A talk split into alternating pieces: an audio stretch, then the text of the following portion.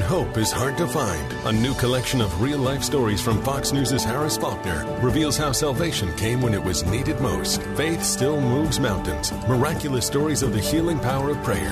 Order now at foxnewsbooks.com. Breaking news as it happens. You're listening to Kevin McCullough Radio. All right, very glad to have you with us on this Friday edition of uh, Kevin McCullough Radio, and uh, glad to have you here. You know, elections have consequences, and one of the consequences of the 2020 election is that the president walks into meetings.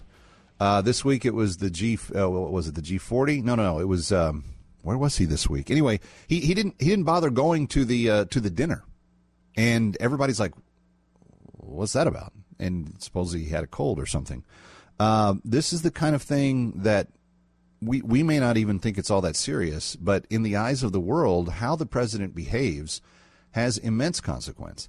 And recently, uh, President Biden met with China's Xi Jinping. Here to discuss is Gordon Chang. Uh, you know him for his uh, columns in Newsweek. You know him from his analysis of all things uh, Asia uh, here on uh, Kevin McCullough Radio and Fox News and elsewhere. Gordon, always good to have you with us. Um, do you disagree with my assessment that when a president behaves awkwardly on the world stage, that it sends messages that we may or may not be intending to send? Well, certainly I agree with you because the messages that President Biden sent at the G20 on Monday were not good for the United States. And it started at the very moment of uh, the morning where um, Xi Jinping greeted um, President Biden. Um, even though this was a neutral meeting, we had the president of China, Xi Jinping, standing in the middle of the room. Biden walked to him, and that showed the world um, that Biden was the supplicant. He was the vassal coming to the grand Chinese court.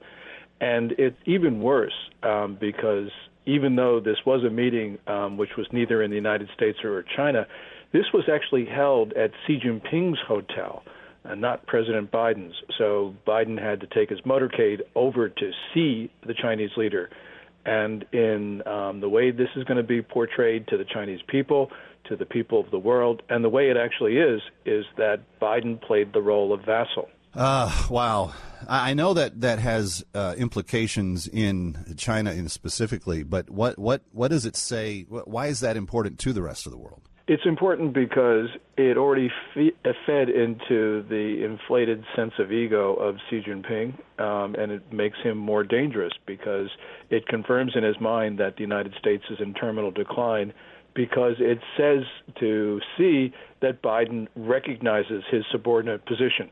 Now, Biden may not recognize it. Um, I'm sure that Xi Jinping is misperceiving the situation but when we engage in these um, disadvantageous uh, diplomatic dances, it really sends a signal to the Chinese leadership. So that's why this is important. It's going to make China even more aggressive. Um, and that's the last thing I think that uh, most Americans want to hear. Um, what about their their meeting specifically? Like, um, I was told that it didn't go particularly well. No, I mean, to his credit, President Biden stood up for the United States, um, told China that uh, we defended the status quo, which means a vibrant democracy on the island of Taiwan. But the problem here is that Biden uh, didn't bring up two issues. One of them is COVID 19, and the other is fentanyl.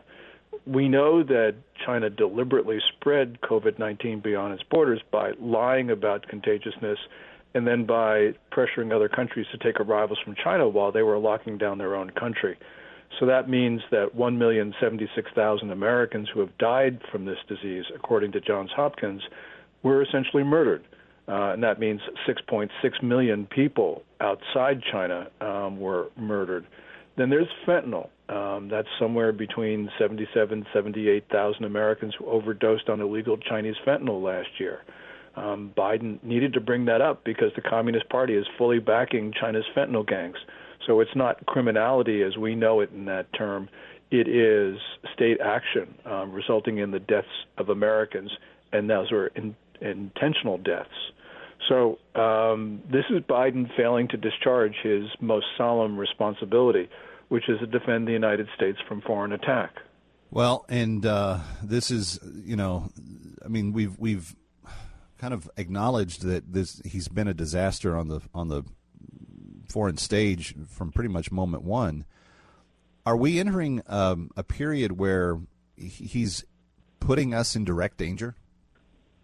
I think that um, that the failure uh, to withdraw from Afghanistan um, in a competent manner, I mean, a catastrophic withdrawal, um, led Vladimir Putin to believe that he could invade Ukraine without consequences. And um, fortunately, uh, Putin has encountered enormous difficulties there. But nonetheless, I think the Chinese see the failure of American foreign policy, that it's in disarray, and that um, that means Beijing can do what it wants, which could be invasion of Taiwan, could be Japan, Philippines, India. We don't know the target, but the one thing we do know um, is that this is an exceedingly dangerous time. We have passed from a moment of general calm to one of constant turbulence.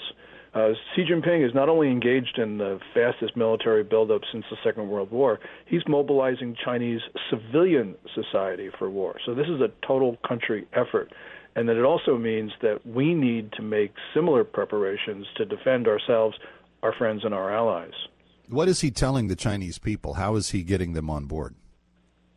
He's getting them on board by um, that speech that he gave when he opened up the Communist Party's 20th National Congress on October 16th, where he talked about uh, a very dangerous world for China.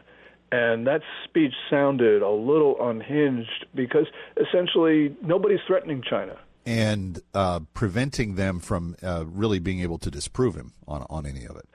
Yes, because um, Communist Party floods the zone with propaganda. Um, it shuts out outside news sources and um, we allow China to propagate its vision to Americans, while the Chinese prevent us from propagating our vision to the Chinese.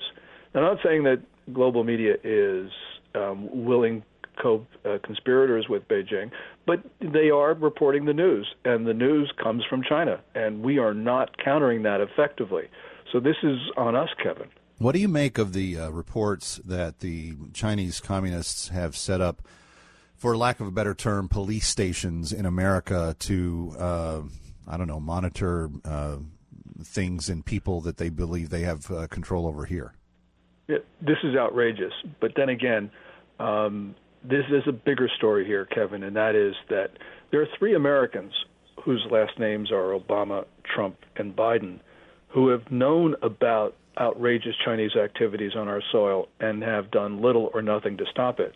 The reason why the Chinese set up that police station, I believe, is because they know that we had allowed Chinese consular officials and even Ministry of State Security agents to operate openly on our soil, violating our sovereignty for decades. And we didn't do anything about it. So, of course, the Chinese think they can open up a police station. So, this is on us, Kevin. And while you know, there's not much that we can do to change Xi Jinping's mind in the sense of the way he views the world. We can certainly act on our own elected leaders to start protecting us yeah. because they haven't been. Do you do you think that uh, the Republicans will talk about this in the campaign cycle? I hope so. I'm not a Republican, so I don't know, but I do hope so because someone's got to start talking about it. Because if we don't, we're going to lose our country. Yeah, the consequences too great. Gordon Chang, always appreciate uh, your insight, and uh, he's got a very interesting piece up at Newsweek. America's military funding the uh, Ch- Chinese military. You should go and read that. Uh, Gordon, always appreciate your insights. Thanks for being here. Oh, thank you, Kevin. I appreciate it. it.